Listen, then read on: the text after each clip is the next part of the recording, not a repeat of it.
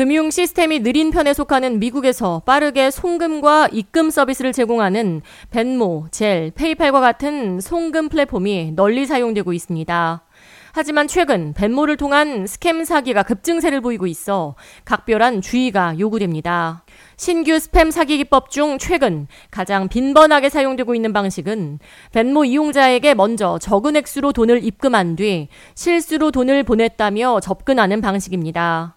이어 자신의 돈을 돌려 보내줄 것을 요구하며 링크를 보내는데 해당 링크에 악성 코드가 깔려 있는 경우가 있으며 또 다른 경우는 새로운 결제 수단을 통해 자신에게 돈을 돌려달라는 식으로 결제 정보를 빼내가는 방식입니다.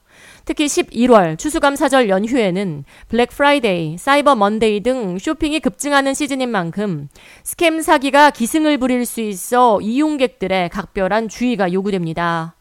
신용정보 사기범들이 가장 노리는 것은 소셜 번호와 크레딧 카드, 그리고 은행 계좌 정보인 것으로 파악되며 특히 Zelle, Venmo와 같은 송금 플랫폼의 경우 거래 추적이 불가능하며 취소 기능도 없어 사기범들의 주 타깃이 되고 있습니다.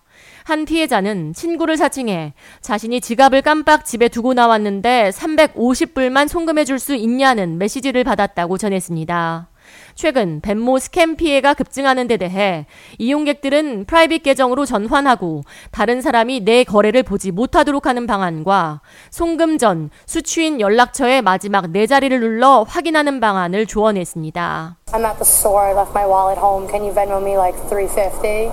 Mine was private. Have my feed on private. I don't. Yeah, it's always weird to me that you can like see everybody else's transactions. I don't know why people do that. 송금 플랫폼 벤모 측은 알지 못하는 사람과 절대 송금 거래를 하지 말 것을 강조하며 알지 못하는 사람이 송금을 했다고 접근할 경우 벤모 회사 측에 먼저 재송금 거래를 요청하고 보고할 것을 조언했습니다.